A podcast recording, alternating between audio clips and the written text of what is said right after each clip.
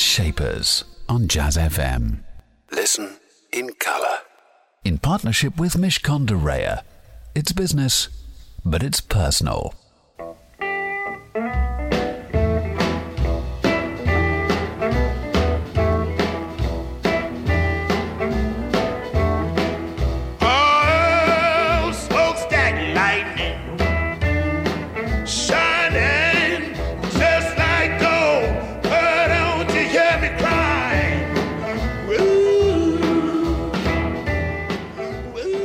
The big bad sound of Howlin' Wolf with Smokestack Lightning. Fantastic way to kick off the programme here. Hello, I'm Elliot Moss, and this is Jazz Shapers, the place where you can hear the very best of the people who are shaping the world of jazz, blues, and soul alongside their equivalents in the world of business. A business shaper, someone who is and has been really shaking things up in the world of business. I'm very pleased to say my business shaper today is Rob Sonning.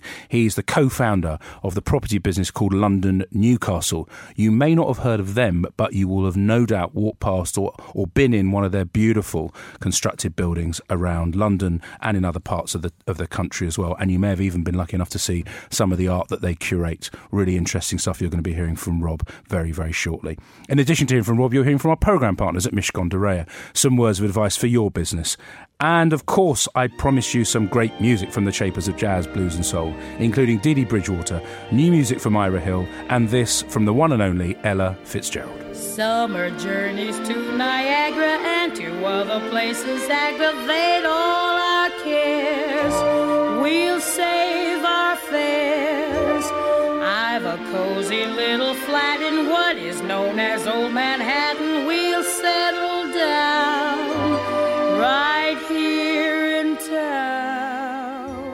Ella Fitzgerald with the beautiful and mellifluous Manhattan.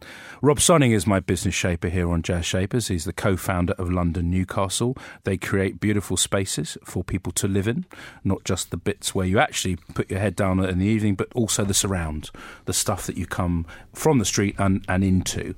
Rob, thank you so much for joining me. You set up the business 20 years ago, around 1995, with your partner David. Just in, in a nutshell, give, give everyone listening a sense of the kind of thing that you do.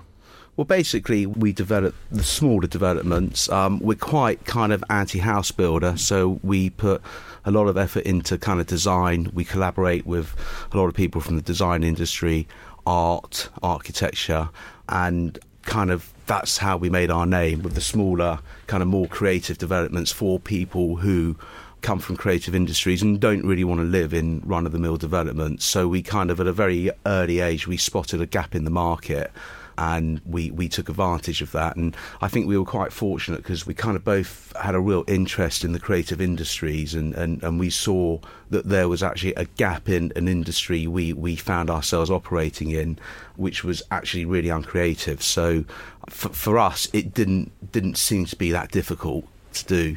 Well, I was going to say the property world is full of people who, um, as you said, want to build, want to make a buck, and want to get out. They're not really that interested in placemaking. They're not that interested in what does the person feel. I'm not. I mean, this is a um, it's a big statement to make. Of course, many people Yeah. are. But you're you're give me a couple of examples of the sorts of buildings that that people may or may not know, but might know. Well, yeah. I mean, I, I guess probably one of the, the buildings we, we built we're most proud of is the um, Henson building on Camden Lock, which was actually the old Jim Henson Muppet factory, and that was a really interesting building because it was in, in a um, you know, in a really creative area. It was you know fronting onto the, the canal on Camden Lock, um, so it was bristling with activity and, and creativity. And um, we basically we converted that into I think 46 apartments, but it was quite challenging because we had to keep the original facade facing on onto the canal. So that was a great project for us to do because it was a, a very old traditional kind of London warehouse. There weren't many left at the time, and it, it gave us this kind of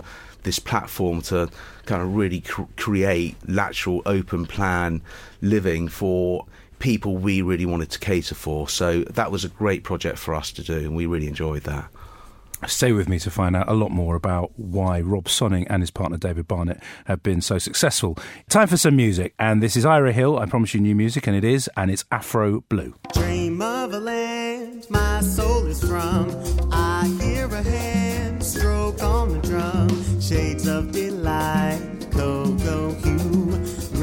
the night afro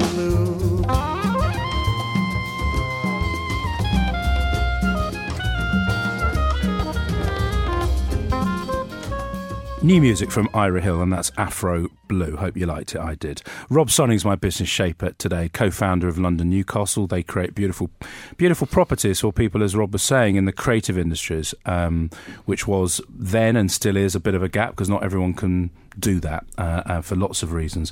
Rob, if you cast your mind back 20 years to when you were a very young man, because obviously he's very young still. Um, what was the impetus behind setting up this business? Um, was it because simply there was a gap and then you, you happened to know David? I mean, how did the thing come about? Well, um, we kind of both went into the industry really early. I left school at 16, and my father was in, in the industry, and he was quite an inspirational figure. So I knew in some way I, I would be following him, and he he was in the commercial sector of real estate, and I, and I tried that, and I didn't like it. And then I went into residential, and I really enjoyed that because I like people, and I like going into people's houses and seeing how they lived, and all of the wonderful bits and pieces like that. So that's how I got into the business. And then I met David, my partner, who was also an estate agent and we always kind of knew that we wanted to move on from the agency side of the business and do something on our own. I mean, we definitely cut from the same cloth. We had the same interests. We we knew um, some of the same people. We admired some of the same people in our industries and others. And so we, we basically left agency after about doing seven years. We set up our own company and we started doing single units.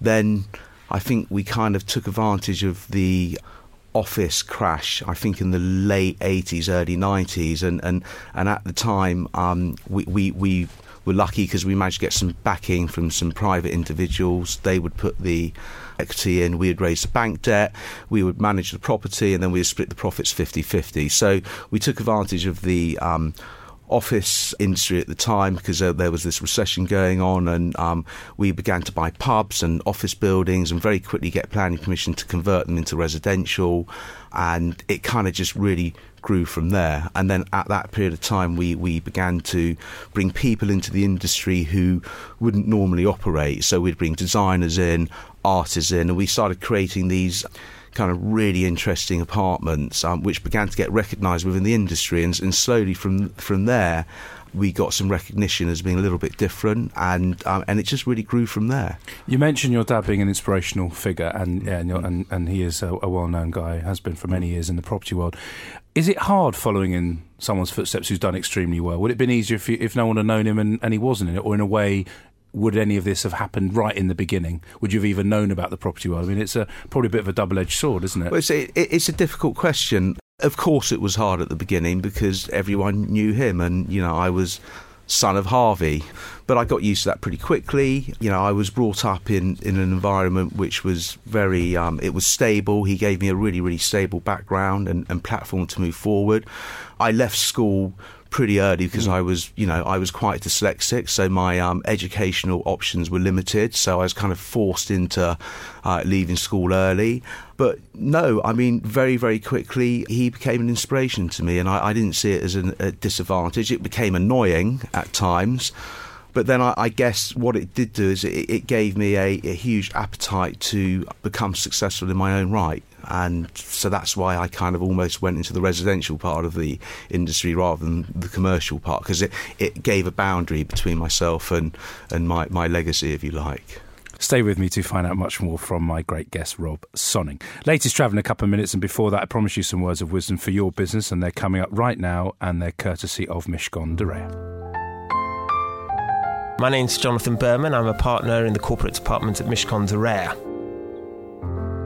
We spent a lot of time in our department dealing with people who are establishing new joint ventures. When we look at these relationships, they are much, much more likely to succeed if the participants have been through a process before they actually start working together. And it's the process rather than the documentation that's critical. And what they do is to address issues that they would generally feel uncomfortable with, about discussing with one another. The rationale is They want to get on with it. They've got a good feeling about working together. And by asking difficult questions, it, in their mind, could endanger that good feeling. But that's the wrong way of going about it. And I'll give you a couple of examples of the types of things they should be thinking about.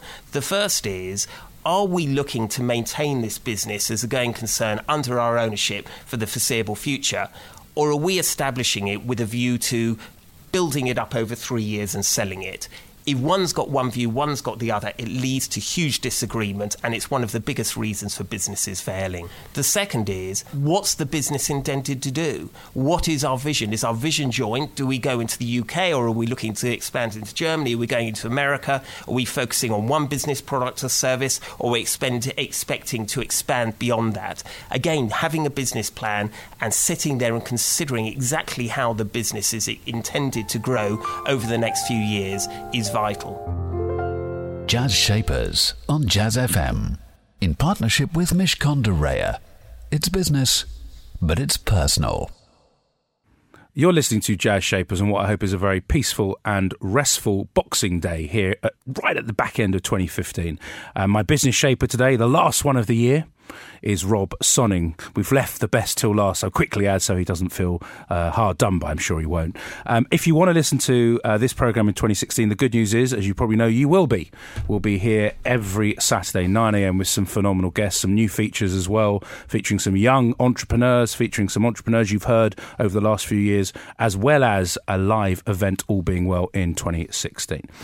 So, Rob, we were talking earlier about how you got into the business. You were very honest. You said, you know, you left school at 16. At that point, and it's probably different now when you're a dyslexic kid, people assume you're stupid and you can't do it, versus, whereas the opposite is almost every time true. And I assume now the 16 year old will have a better time through school than, than, you, than you may well have done. You talked about your dad. You also mentioned David, and I want to ask you about partnership because here you are 20 years later. The business has gone through some number of things and it's doing extremely well now. It's had its bump post the, the financial crash, which I want to talk about as well, back in 2008. If you had partnered up with someone else, do you think you and I would be having this conversation now? Probably not, actually. I mean, David's been my partner, I think, now for well over 20 years, and, and um, we just work fantastically well together. I think, like all good partnerships, you know, you play on your strong points and your weak points, and, and I have my part of the business to run, he has his. And then, top line, we, we make all the decisions. But I, I admire David, his work ethics. Uh, his principles as a businessman and a partner, um, I cannot fault, and I've loved every minute of it. And and we support each other from a business point of view, but also um, we're kind of brothers as well. We, as you pointed out before, we've been through a lot a lot of good times and a lot of bad times, and he's like a brother to me, and it, has been fantastic. And I have a tremendous amount of respect for him as a, as a human being and as, as a businessman. So, yeah. you know, that's a can't really give him a better reference than that, can I? I was going to say, I hope he's He'll not listening. Me. You won't be able to yeah. get out the door. I mean, but you obviously do that partnership is critical, and, and we've both mentioned it. Just tell me, the business was doing really well. All sorts of interesting things happen behind the scenes, and then the financial crash happens. The banks start to call in their debt you're in a bit of a pickle at that yeah, point. Yeah. How, how, did you get through that period from 2008 to now? Just yeah, in terms of okay. Well, it's a bit things. more complicated than that. I, I, I, mean, so basically, picking up from what we were talking about before, so we, we started doing the bigger schemes. We started getting um, the recognition as a um, kind of boutique developer, and we had this following, we had this brand, and we were, you know, developing bigger buildings, and, and we were attracting um, attention from bigger organisations and bigger banks. So then, I think 206 we basically sold 60% of the company to a bank. And we went on this tremendous spending spree where we were just buying um, sites in, in parts of London we felt we could operate in and we, we kind of knew I think it was about 207 now you know we had a huge land bank. We were in planning permissions. We were developing and you know things were looking good. But we, we knew the market was kind of near nearer the top. And um, you know and then then I think it was Northern Rock then Bear Stearns. And, and, and then I think things began to get a little bit serious and we, we kind of thought you know, th- this could really have a, a, humongous effect on, on everyone. And um, and I think at that stage we just raised another bank fund um, for a lot of money on the basis that it was the top end of the market, and. Um, we were going to take advantage of that. I mean, we, we grew up in an environment where on a good market you, you earn a good living, but on a bad market you can really make some money. So at the time we were quite excited about potentially what we could we could do with this impending recession. But it was wasn't in our business plan that our bank would go bust. In, in fact, actually, one of the reasons we went into business with them is because we thought that when something like this happened, we would be safe. But you know, obviously, no one knew that we were on the brink of a a, a recession on, on, a scale and a size I, I hope and, and, don't think we'll ever see again. So from um, having a well a development program of hundreds of millions of pounds at the time, all of a sudden having the lights switched off overnight was you know, it was a very, very difficult period of time. And we're going to hold you there because I want to find. I want to. We're going to talk Yeah. about how you dealt with that because that is Yeah. a, it's a it's a lot to take in at that point for any business, um, and indeed it was for yours too. But the good news is he's more than still here, and that business is thriving. So you're going to find out just how they got through it. Time for some music, and this is a Christmas present from Dominic to me. Thank you. Slightly late. It's a day late. Can't believe it. It is the cat from my favourite artist of all time, Mr. Jimmy Smith.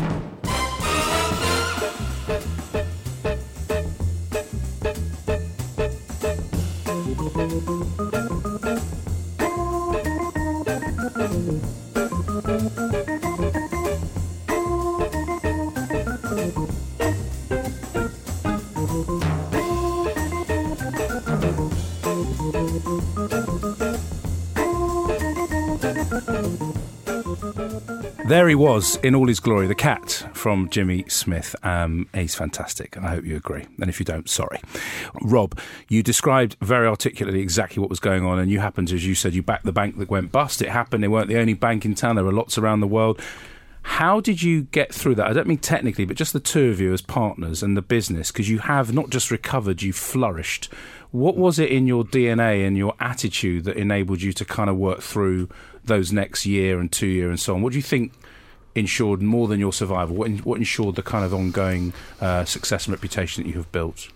I think first of all, it was a very difficult period of time, and I suppose it was very much a, a case of you know crack on or crack up, and and we essentially could have walked away from the business and we could have um, returned the keys to the bank as such. But you know we're, we're young, we're we're ambitious. Um, I don't play golf. I've got a boat. And we wanted to leave, leave a legacy, and the options were to walk away or face it and fight. And that's exactly what we did. And um, we formed a very close relationship with the um, people who were responsible for uh, examining our business, looking at our business, and deciding whether they would back it as a bank in a very different setup or put it down. And, and we built a close relationship with them over that year. And um, what what we learnt from them was um, that you know hard work, good management, and honesty count for everything, and that's exactly what we did. And a part of the bank which was dealing with, with, with us at that time restructured. And then we, re, we we restructured with them, which was you know a, a great thing for us because it gave us another bite at the cherry, if you like. And then um, from then onwards, we, we moved forward and we re- we recovered pretty quickly, and we definitely were well under pressure, very much so. Stay with me for my final chat with Rob and um, also hear a track from Dee Dee Bridgewater. That's after the latest traffic and travel. Jazz Shapers on Jazz FM. In partnership with Mishcon de Reya. It's business, but it's personal.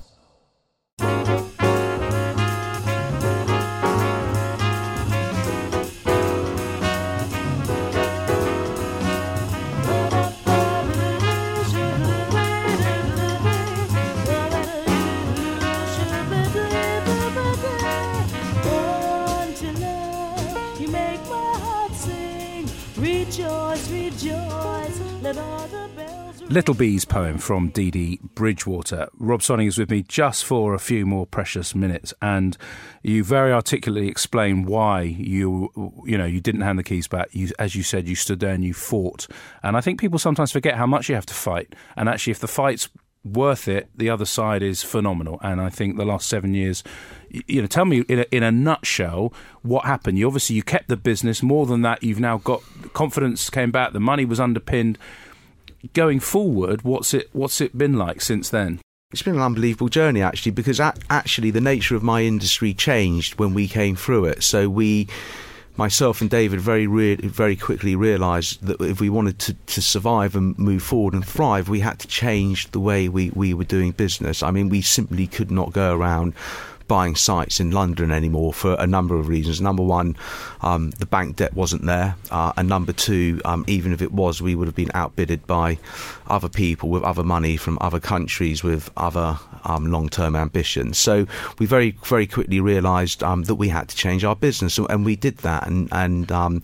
Uh, we became development managers. We formed JVs with construction companies, and um, we we started looking at you know framework deals with local authorities, and we kind of moved out of Zone One and, and actually most of Zone Two, and we started operating in different ways in, in, in different parts of London, and and I think that was pivotal to, to our success. Very quickly understanding that if we wanted to continue and be successful in this industry, then we would have to kind of you know move our cheese, if if you like, and, and that's what we did, and and it's just gone from strength to strength from there. It's still really difficult. You know, we're faced with all sorts of challenges every day, but we've got a huge um, development pipeline on the go at the moment, and um, you know we, we've got millions of square feet in planning or under development for either ourselves or, or our development partners, and um, you know we're we're achieving everything we wanted to three four years ago when we had to restructure you know not just the business but you know our lives really. But that reinvention, what's really interesting about that, and it is, you- as you said, you kind of did have to move the cheese. You've also kept true to your values around creativity and around placemaking. Because uh, uh, talk to me just very briefly about the arts program. I mean, you have got behind people who are creating or involved in the arts in a way that most developers don't. Yeah, I mean, you know, we're we're really fortunate because I suppose from early years, right from the beginning, you know, in our social lives, we, we always had the benefit of mixing with really creative people. Um, so that definitely gave us the edge in in really quite, I think I said before, a really uncreative industry. But from from the art program point of view, we've always had a massive interest in art. You know, we, we kind of collect a little bit of art ourselves, and you know, we've got all these spaces which are sitting there doing nothing while they're going through the planning process. Why don't we put them to good use? and that's what we do. So we created a arts program for our for our meanwhile use in buildings which were sitting there, and um, we've been very successful at doing that, and, and we've enjoyed it uh, immensely. We've got a really successful art gallery in Shoreditch, which has um, been there for seven years now, and that's kind of I believe it's one of the best art galleries in East London at the moment, if not the best. We have a rolling program there, and, and the whole idea of this art space is that we give space to young up and coming curators and artists who normally wouldn't be able to afford to exhibit on, on a platform. So essentially speaking, we're, we're sponsoring them, we're um, connecting to the local community, and we're just staying in touch with you know the street, which is really important for what we do, and that kind of brings some real colour to to what we do. Um, that that's the side of the business which I love with a passion, and um, you know, like I said, it, it's it's it's colourful. It's great. It's a beautiful thing to be involved in, and um, and we we will continue to do that.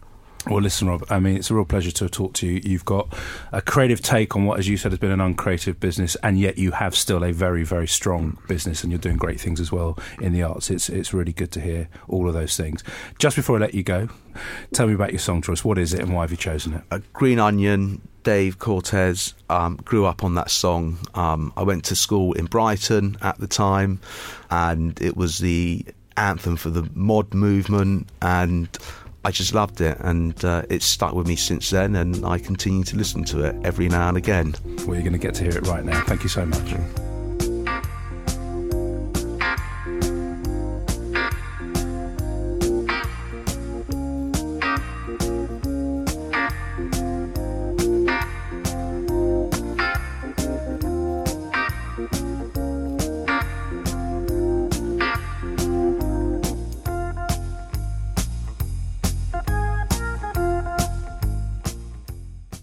Green Onions from Dave Baby Cortez, the song choice of my business shaper today, Rob Sonning. What a refreshingly honest man, someone who really didn't blanch from saying it just how it was. And boy, have they been through some stuff and come out the other side. Utterly passionate about the property world and his own take, along with his partner's David's take on it. A different take, a more creative take. And indeed, this is a person, Rob Sonning, who is incredibly creative, someone who loves it and is sponsoring it and is making sure that art has a voice. And that's great. Fantastic stuff overall. Do join me again, same time, same place. It'll actually be in 2016, January the 2nd. Make sure it's in your diary. Right now, though, stay with us here on Jazz FM because coming up next, it's a two hour special where Nigel Williams looks back at the very best moments, a two hour special indeed, from Love Supreme back in the summer. It just bids me, before I let you go, to wish you a very happy and healthy new year. Jazz Shapers on Jazz FM. In partnership with Mishcon de Reya. It's business, but it's personal.